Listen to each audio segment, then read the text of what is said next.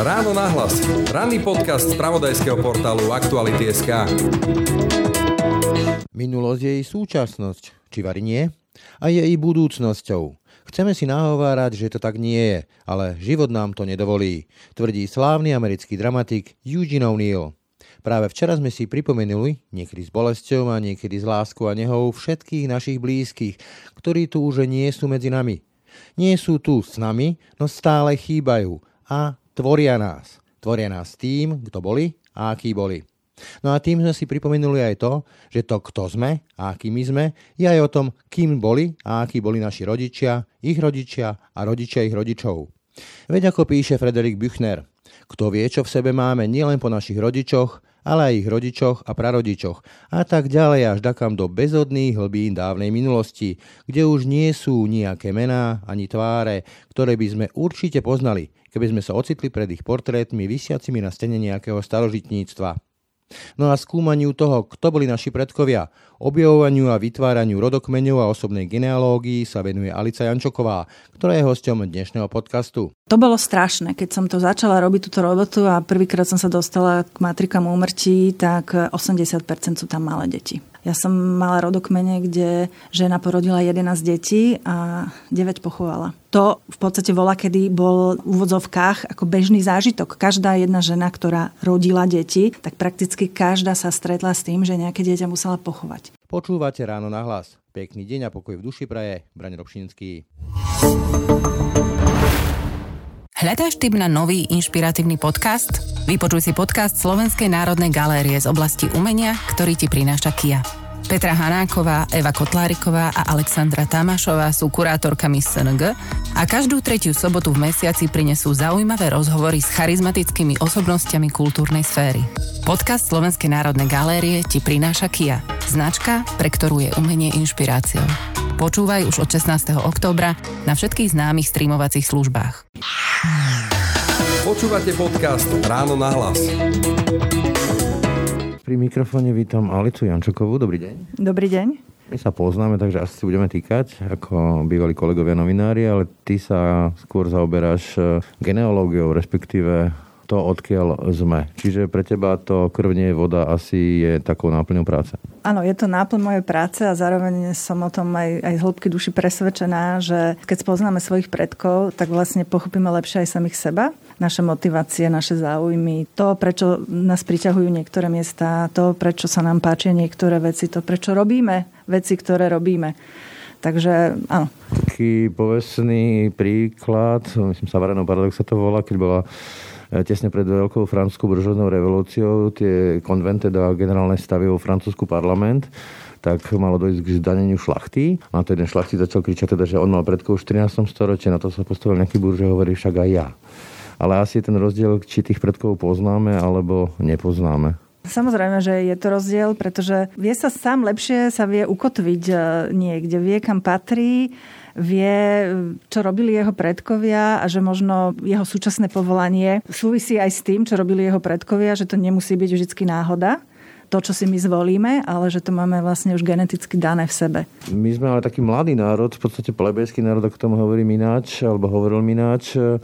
Ako sa vlastne dá nájsť tí predkovia? Predpokladám, že asi kľúčová rola sú matriky. Áno, samozrejme, kľúčová rola sú matriky a hlavne tým, že väčšina našich predkov sú plebejci, rolníci, remeselníci, tak naozaj sa nedá ísť veľmi ďaleko, pretože tie matriky sa vtedy buď nerobili, alebo nie sú dochované, nedá sa nich ľahko listovať alebo tie záznamy v nich sú veľmi nekvalitné, takže sa prakticky nedá. Čiže povedzme, keď e, bol farár pod vplyvom, tak menil mená a podobne. Myslím, že aj u nás to tak bolo, že mama bola Feriancová, ale jej e, stará mama bola Feriancová, čiže proste tam došlo len k úvodovkách preklepu, boh vie prečo. To sa stáva bežne.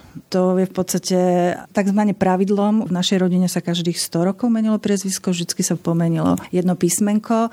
To bola jedna vec, že farár mohol zle počuť, nemusel byť pod vplyvom. Skrátka skrátka iba zle počul, pretože však farári boli aj starí, alebo... A druhá vec bola, že vtedy neexistovala nejaká gramatika uzakonená, čiže sa menilo aj podľa zvyklosti, ako sa písalo. Zo začiatku sa písalo latinčine, boli matriky a tie priezviská písali kvázi po maďarsky, v maďarčine. Vlastne niečo ako foneticky, že povedzme, keď sa niekto presťahoval do iného regiónu, kde to inak mohli čítať, tak som zmenila priezvisko. Presne tak, akože konkrétne moja rodina pred 300 rokmi to boli nemeckí mesiari Prokšovci. Pradedo odišiel do Rakúska, prapradedo a tam sa za chvíľku, za nejakých 10 rokov mu tam dali I, pretože v tom regióne bola zvyklosť viac na priezvisko Prokiš. Takže zase sme boli 100 rokov Prokišovci. Ďalší pradedo po 100 rokoch odišiel do Stupavy, kde bol prvých 15 rokov Prokiš, ale ako náhle sa presťahoval do Záhorskej Bystrice, tak zrazu to farár zmenil na Prokeš. A už sme Prokešovci. Čiže za 300 rokov akože sme prešli vývoj. Teraz robím napríklad ale rodokmeň, kde tým, že bolo napríklad veľa lackovcov, tak od istého momentu začali k tým lackom pridávať ciba, to sme teraz pri Žiline v Rosinej. A za nejakých 10 rokov sa to lacko úplne vypustilo a vznikla úplne nová rodina, ktorá sa volá už iba Ciba. Takže aj takéto veci sa stávali. Alebo sa skracovali priezviska, že z Hoďovského sa stal Hoďa, pretože zase bolo veľa Hoďovských a chcel sa nejak odlíšiť. Takže tie priezviská s ním sa narábalo veľmi ako voľne, dá sa povedať. Čiže dá sa povedať, že keby som si zoznamil niekde v kaviarni s niekým, kto sa volá úplne inak ako ja, ale môžeme mať spoločného predkania, o tom netuším. No samozrejme, pretože takto, to, že priezvisko to je iba jedna vetva, ale my máme napríklad, každý z nás má štyroch prarodičov a tí prarodičia majú nejaké priezviska a sú to naši blízki príbuzní. A tí prarodičia majú zase dvoch prarodičov, čiže v rodine sa vyskytuje niekedy niekoľko aj desiatok priezvisk.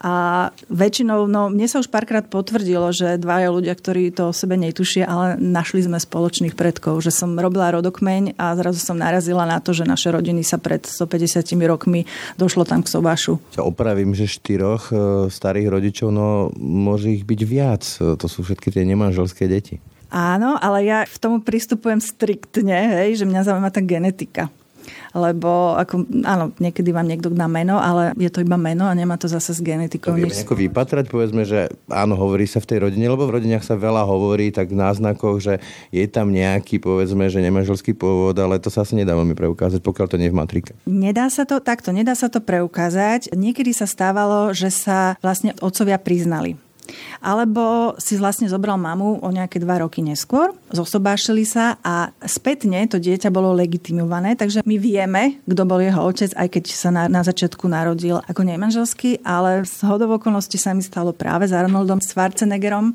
že jeho prádetko sa narodil ako nemanželský syn až Rakúšanky Kunikunde Schwarzeneggerovej a Čecha Vencela, teda Václava Macha a ten Vencel sa k tomu otcovstvu priznal. Je úplne zapísaný v matrike, hneď ešte pri vlastne narodení dieťaťa, ale nezobral si tú punikundu a vlastne už potom ďalej v tom živote toho Arnoldovho pradetka nefiguroval. Čiže on aj mal priezvisko Schwarzenegger, aj úplne ako, že to išlo do zatratenia táto jedna línia. Myslím, že dneska si to asi nevieme veľmi predstaviť, alebo tí mladší, ale ako byť nemanželský, to bol dosť veľká stigma.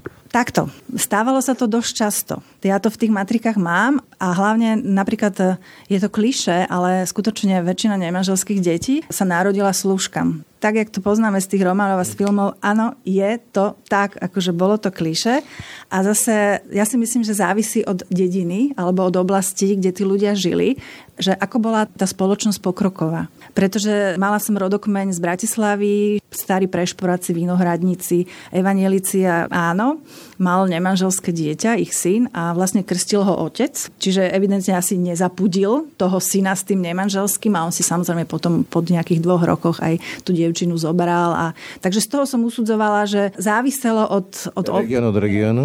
Mimochodom, Masaryk, nie, tuším, bol takéhoto pôvodu. O Masarykovi sa to hovorí že vlastne otec jeho, nie je jeho skutočný biologický otec.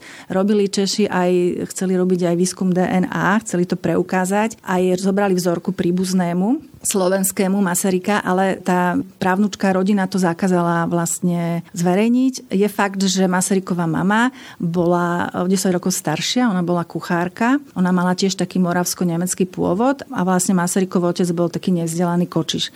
A je fakt, lebo ja som si to tiež hľadala, že ona predtým už mala jedno nemanželské dieťa, ktoré zomrelo. Čiže, ako sa hovorí, nebola panna nepolíbená, ale tak však devčina po 30 bola vzdelaná. Hovorím, my si niekedy myslíme, že ten svet bol asi taký akože viacej zalinkovaný a morálny, ale nie, ako oni naozaj žili v mnohom tak ako my, len áno, bolo spoločnosť, kde to bolo horšie vnímané, ale, ale v zásade naozaj sa tie deti rodili. Hovorí, že nedá sa ísť veľmi ďaleko. Ako ďaleko teda vieš ísť, povedzme, keď za tebou niekto príde a chce teda ten rodokmeň si spraviť? Mala som rodokmeň z Bratislavy. Bratislavskí Nemci, tam sme sa dostali po nejakých 1680, hej, ale Hodne. to už je dosť, lebo zase musí byť aj trošku šťastná zhoda okolností, že to pekne na seba nadvezovalo, ale ja mám zase z otcovej strany z predkov na strednom Slovensku a tam som sa dostala po rok 1800 iba, pretože tam bolo toľko tých Janov Jančokov a oni neuvádzali žiadne bližšie, bližšie podrobnosti, že jednoducho ja to vždy hovorím, že to evidovali ako dobytok v tej väčšej histórii, takže ako nemala som šancu zistiť ako preukázateľne, že ktorá vetva ďalej pokračuje mnou. Tak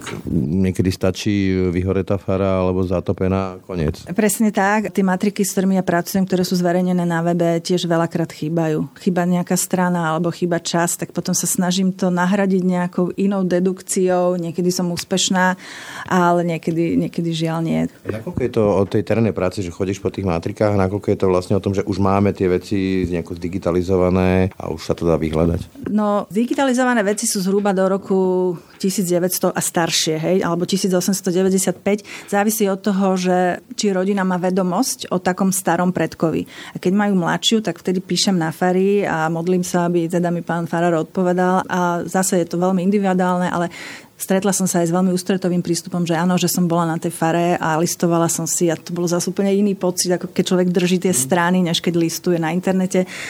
Snažím sa vždy si pomôcť, čím sa dá. Keď nemáme stopu, už som urobila rodokmeň aj na základe cintorínu, že som vedela aspoň meno a na cintoríne som si, sú aj virtuálne cintoríny alebo aj reálny cintorín, tam som si našla narodenie a mohla som vlastne s dedukciami ísť ďalej. Alebo potom naopak, už keď mám hotový rodokmeň, tak viem nájsť neznámych predkov na nejakom cintoríne, hej, že by človek ani nečakal, že tam a tam má ešte pochovaných a nejakých príbuzných. Čiže do veľkej miery to aj o dedukciách, o nejakých úvahách? To je absolútne detektívna práca. Ono ono je to sklbenie histórie s detektívkou, ja to volám akože životné súdoku. Lebo tebe tie fakty musia nejakým spôsobom spolu logicky súvisieť, hej? že musí súhlasiť približne vek tých rodičov, lebo bola, kedy tých priezvisk nebolo veľa a v tie dediny tam sa vyskytovalo veľa priezvisk. Hej. Je takéto, ako teraz máme, že Kováč a podobne. Áno, áno. A keď tam žili štyria Jankovia Kováči, ktorí sa narodili dokonca ešte aj rok minus plus minus, tak to sú potom veľké tabulky a musím sa snažiť akože niektorých e, vlastne oddeliť, že tento to nebude, lebo tento mi zomrel, hej. Nájdem, aha, tak tento to nebude, lebo zomrel. Takže chytáme sa všetkého a je to do veľkej miery veľmi veľká dedukcia a ja teda silne používam aj inštinkt. To sa mi veľmi oplatilo, že dávam tak na pocit. Keď hovoríš, že zomrel, tak asi sa človek uvedomí, keď sa preberá tými kronikami pred 100 rokmi, že ako veľa, povedzme, detí umieralo do veku 5 rokov, 3 rokov pri narodení. No, to bolo strašné. Keď som to začala robiť túto robotu a prvýkrát som sa dostala k matrikám úmrtí, tak 80% sú tam malé deti. Vôbec zvyknúť si na to a musím sa niekedy od toho až odosobniť. Ja som mala rodokmene, kde žena porodila 11 detí a 9 pochovala. A častokrát oni umierali buď tesne po pôrode, alebo vo veku 1-2 rokov. Čiže tá skúsenosť, ktorú my máme, že najhoršie, čo sa ti môže stať, je pochovať dieťa. Dneska to považujeme za to najhoršie. Tak to v podstate bola, kedy bol v úvodzovkách ako bežný zážitok. Každá jedna žena, ktorá rodila deti, tak prakticky každá sa stretla s tým, že nejaké dieťa musela pochovať. To a... mali tak veľa. No, nie preto. Vtedy zase tí ľudia žili inak, nebola antikoncepcia. Všetko vychádzalo z prírody. Niekedy tí ľudia nemo- nemali veľa detí, pretože sa niečo stalo pri pôrode a už tá žena mať deti nemohla. Hej? Ale skrátka, kým išlo, kým spolu žili a kým to príroda dovolila, tak mali tých detí. Ja som sa stretla s prípadom v mojich rodokmeňoch, že žena porodila 15 detí s jedným mužom a vlastne posledné porodila ako 50 ročná. A to bolo nedávno pomerne ešte pred 100 rokmi. Čiže všetko to, čo my teraz zažívame, že sa hovorí, že staré rodičky, že ženy by nemali rodiť v neskoršom veku, vola, kedy to jednoducho išlo o tú prírodu. Hej? Keď to príroda dovolila, tak sa rodili aj starým ženám tie deti a jednoducho a tie deti prežili. Takže čisto to bol no prírodzený výber. Asi ďalšou takou zaujímavosťou je vlastne, že ako málo sa dožívali ľudia vtedy oproti dnešku. Povedzme už len keď z tých 100-150 rokov dozadu ide človek. Áno, to je pravda. Samozrejme, že tie úmrtia boli častejšie. Hlavne pri tých ženách to bolo... Veľa sa zomieralo kvôli pôrodom. A druhá vec bola tuberkulóza. To bol jeden veľmi častá príčina umrtia, ale hlavne, čo teda kosilo naše obyvateľstvo, ale nielen naše, tak to boli epidémie. Ako náhle prišla nejaká cholera alebo tyfus, tak jednoducho pán Farár to pomaly ani nestačil zapisovať, že oni to už potom už iba urobili zoznam. A vtedy sa stávalo, že v podstate niekedy zomrela aj celá rodina, hej, priebehu jedného, dvoch dní, keď prišli presne také tie detské choroby, že osýpky, záškrt, kiahne. Ja som našla prípady, a vždy je to hrozné, že som videla, že štyri detičky išli z jednej rodiny, hej, za sebou. Mala som v rodokmeni takú životnú situáciu, že prababička porodila, ja neviem, 2. novembra porodila dceru O tri dní jej zomrela staršia cerka a o ďalších 5 dní jej zomrela ďalšia. Hej, čiže behom desiatich dní zažila jeden pôrod a dva pohreby detí. No, nešťastie, a to si dneska hovoríme, že aký hrozný COVID, že? No, ten COVID s tým veľmi súvisí a mám pocit, že to, čo my teraz zažívame, hlavne tú protivakcinačnú vlnu, že my sa vraciame o 200 rokov dozadu a že diskutujeme o veciach, ktoré už sú dávno jasné a ja by som všetkým len priala, aby si pozreli, ako vyzerajú tie knihy úmrtí vola kedy a čoho všetkého sme iba vďaka očkovaniu a vlastne úrovni zdravotníctva aj úrovni farmapriemyslu, čoho všetko sme vlastne už nemusíme zažívať. Koľko máš vlastne na konte takýchto rodostromov? Zhruba. No, to som ešte nikdy nepočítala, ale už to bude tak cez 20. Ono je to veľmi náročná robota na čas, takže tam sa nejak nedá veľmi uponáhľať. Ale venujem sa tomu skoro asi 7 rokov zhruba. Teraz to urobím už tak intenzívnejšie posledný rok a áno, no tak povedzme cez 30 už, keď to tak zoberiem všetko. 30 Áno, áno, áno, áno.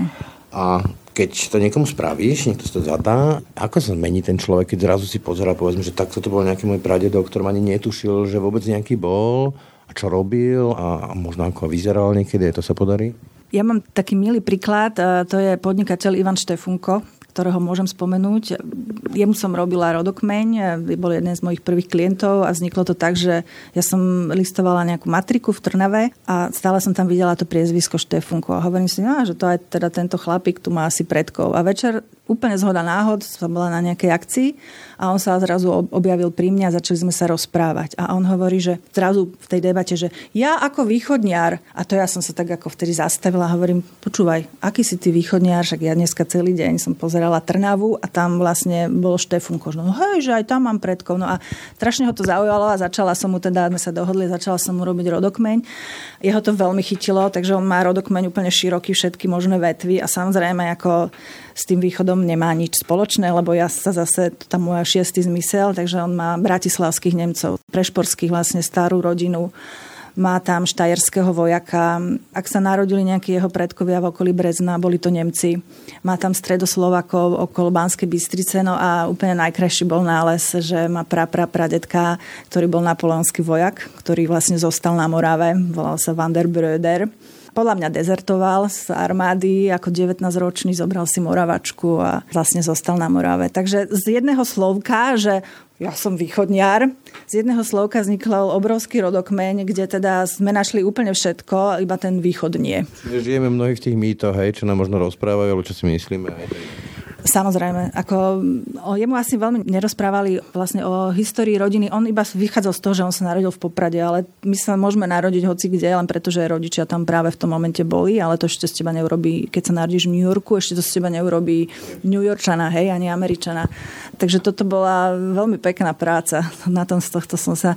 A druhá vec je, áno, sú aj rodokmene, kde sa nachádzajú Slováci, ako mala som aj také, to boli väčšinou ľudia, ktorí, rolníci, ktorí sa držali 200-300 rokov v jednej dedine, hej, v jednej malej, ale väčšina rodokmeňov, čo robím, tak je veľmi zmiešaná, veľmi veľa Nemcov sme mali za predkov, hlavne zase záviselo od toho, že kto kde žil. Bratislava bola už tedy veľmi kozmopolitná vlastne celej histórii. My sme vlastne taká zmeska, akože Maďari, Nemci, spísky Nemci, asi tak nie? No, my sme absolútna zmeska. Ja, ja preto o sebe hovorím, že som stredoevropán a veľmi nemám rada takéto bytie sa do prs, že slovenský národný, my sme obyvateľia Slovenska a ani netušíme nikto z nás, akých všelijakých predkov sme mali a akú históriu skrývajú naše rodiny. No, pre mňa to tiež bolo prekvapenie, lebo ja som dlho vyrastal v tom pocite, že niečo mám s Pavlom Dobšinským.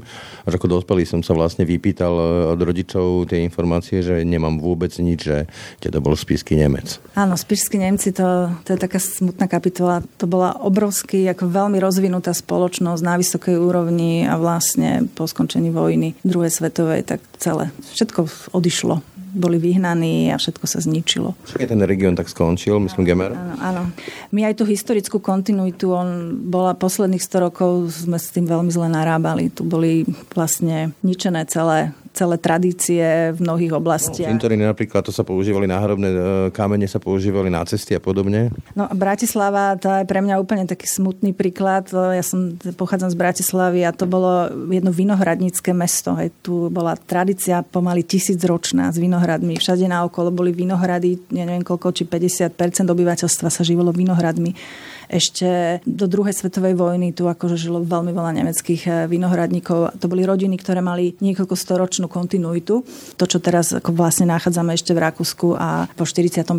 behom pár rokov ako nič. Vlastne celá tradícia odišla a po 89. sme si zničili ešte aj tu tie viechy na Vysokej. Jednoducho všetky vinohrady, vinohrady sa zastavujú a tu nikto by už dneska nepovedal, že Bratislava je vinohradnícke mesto. Hej? Tak chodíme na vinohradnícke dovolenky do Talianska, do Rakúska, do Francúzska a to, čo sme my tu mali, tak nezostalo potom takmer ani stopa. A to, že povedzme, že Nemci majú väčší záujem o svoju vlastnú rodinnú históriu, to je mýtus, predsudok, alebo je to pravda?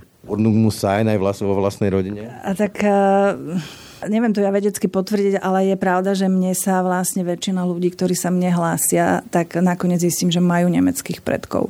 To je jedna vec. Druhá vec je, že mnohí, keď boli odsunutí mimo hranice, tak potom ich zaujíma tých potomkov, že odkiaľ pochádzajú, lebo cítia aj krivdu, samozrejme boli im zomraté majetky, bolo im odopriaté žiť tam, kde ich rodina žila stovky rokov, takže ono to vlastne súvisí tak jedno s druhým. Špecifickou kapitolou sú slovenskí židia s tým ich tragickým osudom.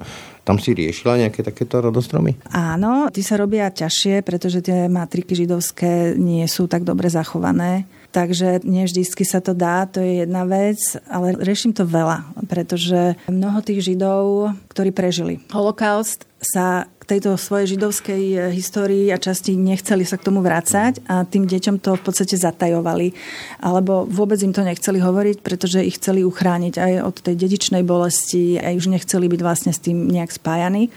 Takže tie deti o tom nevedia nič. Ale si potom deti zvyknú dopýtať sa. Áno, zvyknú sa pýtať a potom sa snažíme, ale ide to ťažšie a tam treba už taký vedeckejší v mnohých, v mnohých prípadoch prístup, že treba ísť e, so židovskými obcami sa treba viacej, lebo je to, je to trošku ťažšie. Ono, tie dejiny Slovenska v 20. storočí sú hodne pohnuté a hodne akože traumatizujúce, však mali sme komunizmus, mali sme tu fašizmus rozmýšľam, čo to urobí s človekom, keď narazí na to, že čo vám jeho prapradedo bol nejaký veľký arizátor alebo niečo podobné. Máš takú skúsenosť? Až takto nie, ale teda objavila som v rodokmení jedného člena rodiny, ktorý nejakým spôsobom arizoval a rodina o tom nič nevedela. Ako nebol, nebol to priamy alebo blízky člen rodiny a len sa tak počudovane, že vidíš, že vlastne boli dvaja bratia.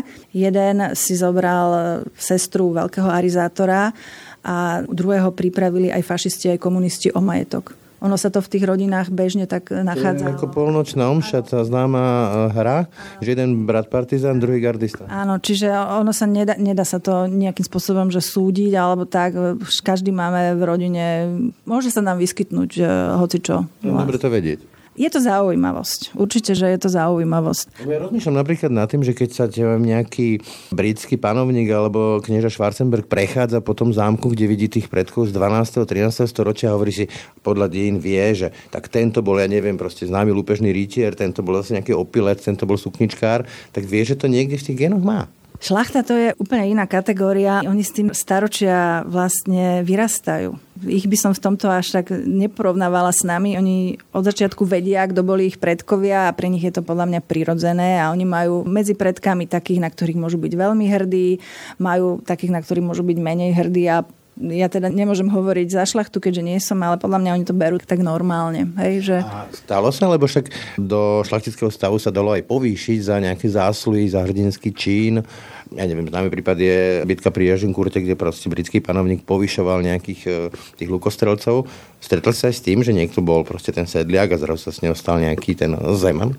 Takto, s týmto som sa nestretla, ale našla som vlastne v rodokmení kvázi šlachtických predkov ale u nás väčšina z tej šlachty bola drobná, boli to drobní zemania. Také kalinčekové romány, hej? Ako... A práve toto sme teda našla som, že, no, že nobilis, že sú, mm, že sú šlachta, no a ešte bolo to šťastie, že som dokázala nájsť ščítanie ľudu tejto kvázi šlachtickej rodiny to je úplne najviac, keď e, máte to ščítanie ľudu, lebo tam vlastne vidíte celú domácnosť v roku 1870, tam si prečítate, kto tam žil, aký majetok mali, koľko izieb, koľko komúvor, koľko koní. No a takže tak som sa išla teda pozrieť v úvodzovkách do tej domácnosti tejto šlachty a tam bol jediný, vlastne oni boli mlinári a jediný rozdiel medzi šlachtou a tými ostatnými našimi predkami bolo, že neboli analfabeti, že vedeli čítať a písať, ale ináč v zásade mali dobre... Holý zadok. Úplne holý zadok nemali, dobre, tak nebývali v jednej izbe 12, čo bola tradične, ale ako nebolo, že, no a keď som toto to, hovorila vlastne tomu kamarátovi, ktorému som to našla, on že fakt, to žiadny zámoček nezdedíme, tak sme sa na tom dobre pobavili. Čiže keď som našla záznamy, že niekto bol, tak vlastne išlo iba o to, že mal ten titul, nie že mal ten maj. Bezemkové tzv. povestne. Áno, áno, áno, áno. Takisto dnes už uh, si to neviem ani veľmi predstaviť, ale kedy si veľmi kľúčové rozdeľovanie alebo rozdelenie bolo, že katolík, evanielik, akože príženica, evanielička do katolíckej rodiny alebo vice versa, to boli veľké problémy. Boli? No, takto keďže ja mám iba tie záznamy, mne sa ťažko hovorí o tom, e, ako to tí ľudia prežívali. Či tam vidieť, povedzme, v tých záznamoch, že držali si tú svoju líniu, že katolíci s katolíkami a evanielici s evanieličkami a toto bolo nejaké že dosť dôležité delenie. Bolo, určite, že si držali tú líniu, ale zase si myslím, že boli aj oblasti alebo mesta, kde sa k tomu nepristupovalo až tak striktne. Ale teraz som dokončovala rodokmene evanielikom prešporským vinárom Nemcom a tam teda bola taká, oni si to tak pamätali, že prababičku chceli, teda, ktorá pochádzala z takéhoto evanielického vinárskeho tradičného rodu, že ju chceli pomaly vydediť, pretože si zobrala katolíka hej, z Moravy. Takže toto som mala ako presne ešte, že relatívne nová história, ale že bolo to tak. Ale zase, keď sme pri tejto rodine, oni sa volali Švancerovci, a tam som zažila krásnu historku, pretože mi vlastne s rodokmeňom pomohol Jozef Miloslav Hurban. On napísal knihu spomienok na Ľudovita Štúra, ktoré spomínal aj na ich vlastne časy študentské. A tam nádherne opísal práve vinohradníka Švancera úplne ako živého, že ten švancer bol vysoký, mal čierne fúzy a mal práve mal tú svoju pivnicu mal v evangelickom liceu, takže títo študáci mu tam chodili piť a to bolo úplne že nádherné, že teraz zrazu toho predka z roku 1820 som mala pred očami, lebo som si overila, že či to mohli byť naši švancerovci a nakoniec áno som zistila, že boli to naši, že bývali tam na tej licenej ulici a že teda mali tam ten sklep, takže to bola pekná historka. To, čo hovoríš, mi tak trošku vyplýva ako keby povedzme, že v tých bohatších regiónoch a mestách bohatších bola väčšia tolerancia, že povedzme, že tie chudobnejšie regióny boli také uzavretejšie, konzervatívnejšie, bránili sa povedzme, že nejakému zmiešavaniu a podobne. A tak to je, myslím, aj dnes to tak je, to tak zostáva stále. Že... Ale druhá vec je, že to, čo my dneska považujeme za zaostalejší región, vôbec to tak nemuselo byť v minulosti, že mesta alebo oblasti, ktoré dneska sú úplne na pokraji, boli... No, napríklad tá povestná dobšina Gemera. A, a, ale dokonca aj veľké leváre, hej, dneska je to dedina, ale to bolo v podstate mestečko, kde, kde to sa to mlelo, kde bol zámok, dva kostoly, takže menilo sa to. V podstate stále sa vyvíja aj život, aj spoločnosť a netreba čakať, že veci musia byť stále také, ako sme na ne teraz práve zvyknutí. Čo ťa tak e, pri všetkým tomto pátrení najviac prekvapilo, šokovalo, keď si objavovala tie rôzne rody? Neviem, akože ja to k tomu tak nepristupujem, že či ma šokovalo, ale teším sa z takých vecí, z takých náhod, že robím rodokmeň a nájdem tam svojich predkov, že vlastne zistím, že pred 200 rokmi naše rody sa poznali a mali spolu sobáž, alebo že sa na, na mňa nakontaktovali dvaja úplne rôzni ľudia, ona žila v Amerike, on na Žitnom ostrove, mali ako obidvaja mali nemecké priezviská, ale behom týždňa sa na mňa nakontaktovali, začala som im robiť rodokmene, dostala som sa do rovnakej úplne malinkej dedinky, ktorú som už aj zabudla, jak sa volá. Ich predkovia žili práve v tej jednej malej dedinke, ale Žitný ostrov je samozrejme veľký a ešte som opäť našla, že došlo k sobášu pred 200 rokmi. Takže mňa skôr takéto zhody mm. ma vždycky tak... Pre... Ja si nemyslím, že je to úplne náhoda a, a z toho sa vždycky tak ako... Spomínala si Schwarzeneggera. Slovensko bolo národom, ktorý veľa emigroval proste za prácu do Ameriky. Poznáme príbeh eh, Paul Newman alebo Andy Warhol je úplne že slávny prípad. Narazila sa aj na takéto ďalšie slávne mená? Áno, na internete sú už rôzne, ako ľudia sa tým veľa zaoberajú, takže existujú rôzne takéto genealogické alebo stránky, ktoré skúmajú etnicitu rôznych hviezd a tak ja si to vždy pozerám a potom sa to snažím ako overiť a nájsť si tú matriku a napríklad francúzska herečka Isabelle Huppert, tak jej, myslím, že otec alebo, alebo detko sa narodil, mal židovský pôd a narodil sa v Prešove. No ale ja som ho v tom Prešove nenašla, ale našla som vlastne dvojicu jeho rodičov, ktorí niekde ešte inde žili. Oni sa veľa hýbali. Našla som eh, Rachel Weiss, to je manželka Daniela Craiga, herečka, tuším. Herečka, áno, je to herečka, je krásna herečka, ona má vlastne židovský, maďarský pôvod. No a jej, jej detko sa narodil v Bratislave, vlastne našej židovskej štvrti a babička pochádzala z Bežoviec na východe Slovenska. No a potom, keď som to teda nejak dala von túto informáciu, tak sa mi z tých Bežoviec ozvali, že že je, že, že ten mlyn Klajnovcov, lebo tá babička, prababička sa volala Klajnová, že ten tu vlastne doteraz stojí, že a vlastne ani nevedeli, že tí Klajnovci, že z tých Klajnovcov niekto, niekto taký veľký pochádza. No a potom výsledkom, povedzme, niekto si objedná takýto rozhom, tak výsledkom potom je čo? Predpokladám, že nejakú časť dodajú oni, nejaké fotky, povedzme, alebo čo. A ty k tomu nájdeš tiež fotky, alebo urobíš toho pavúka, povedzme, na ten rodostrom? No, výstupy môžu byť rôzne, samozrejme závisí od klienta. Niektoré veci viem len do, vlastne na stránku, nahodím rodokmeň na genealogickú stránku, alebo urobím vyslovene výstup, že urobím pavúka. Pavúk môže byť bez fotiek, alebo ho urobím graficky aj s fotkami. To býva veľmi pekné a väčšinou musím tú, rodinu tak v úvodzovkách prinútiť prinútim ich, aby začali konečne pátrať, lebo mnohí tie fotky v živote nevideli a na základe tohto sa k tomu dostanú a vlastne zistia, že aké poklady nájdú a zistia, že koho všetkoho mali v rodine, ako tí ľudia vyzerali. Takže to potom je aj pre tú rodinu také tiež musia pátrať trošku a je, veľa sa dozvedia. Je to, je to také nové. Ja rozmýšľam častokrát, keď prídem do antikvariátu, tak tam pri pokladniach často bývajú staré fotografie. A človek si to listuje a ja neviem, či tam náhodou nie je môj nejaký prapradedo, o ktorom ja netuším, že je nejaký môj príbuzný. Ako ten pleb z toho veľa nevie. Áno, ale našla som, našla som aj na internete také, že keďže bol prapravjo, bol veľmi významný farár. Keď boli významní tí ľudia, tak sa vtedy dá nájsť. Hej.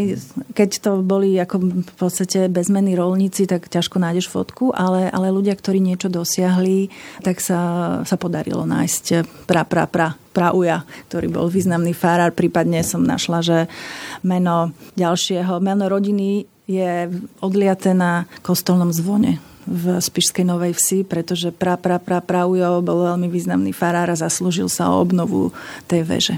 Takže to tá rodina nevedela a tak našla som potom židovských príbuzných, ktorí emigrovali, tak ich fotky som našla vlastne z pasu, keď chceli ísť von. Takže vlastne prvýkrát ich videli až, až vďaka rodokmeňu. Dá sa. Závisí od toho, že čo to bola za rodina a že ako, kde sa pohybovala a čo dosiahli. Individuálne veľmi. Áno, áno, je to, je to individuálne. A aktuálne teraz máš tiež nejaký zaujímavý prípad? Áno, celkom nedávno a teda tiež to nebol len tak niekto. Režisér Palo Bielik, ktorý bol vlastne náš najslavnejší Janošik, bol to naša prvá filmová hviezda a neskôr aj prvý a najslavnejší filmový režisér, tak jeho vnúk Viktor Frešov robil teraz výstavu, krásnu výstavu, volá sa Family Vintage a venuje sa svojej rodine. On je tiež slávny, myslím, bas-gitarista. To bol jeho otec. Dobre. On pochádza z podstate, Viktor Frešov je veľmi, ako, už, už je známy vytvarník a pochádza z úplne neuveriteľnej rodiny, pretože jeden detko bol Palo Bielik, národný umelec, druhý detko bol Tibor Frešo, hudobný skladateľ, otec bol basgitarista, čiže ako naozaj geny sú tam rôzne, no a urobil o nich výstavu, ktorú som si samozrejme nemohla nechať ujsť a jedna moja klientka už dávnejšie spomínala, že v ich rodine sa tradovalo, že Palo Bielik ako nemanželský syn, že bude od niekoho z ich rodiny, akože že bude patriť do rodiny. No tak som sa nakontaktovala na Viktora s tým, že máme takúto informáciu, že či nechce začať pátranie. No a tiež ho to teda veľmi chytilo tak nakoniec e, sa tak spontánne zorganizovala patracia akcia, do ktorej potom sa pridala jeho mama, akože Palova Bieliková, nemanželská dcéra tiež sesternica, išli sme za poslednou žijúcou príbuznou Pala Bielika, tak sme sa tak vypitovali aj na toho otca, boli sme sa pozrieť na cintoríne, ako začínam mu robiť rodokmeň. A bolo to úplne že krásne. Myslím si, že všetci mali z toho veľký zážitok, že vlastne aj on bol prvýkrát na cintoríne, kde boli pochovaní jeho predkovia a bude o nich konečne vedieť niečo viac a teda uvidíme ešte, jak to dopadne s tým neznámym otcom Pala Bielika. Alica Jančeková, ďakujem ti za rozhovor. Ráno nahlas. Ranný podcast z pravodajského portálu Aktuality.sk No a to už je z dnešného rána nahlas skutočne všetko. Pekný deň a pokoj v duši praje. Braň Robšinský. Všetky podcasty z pravodajského portálu Aktuality.sk nájdete na Spotify a v ďalších podcastových aplikáciách.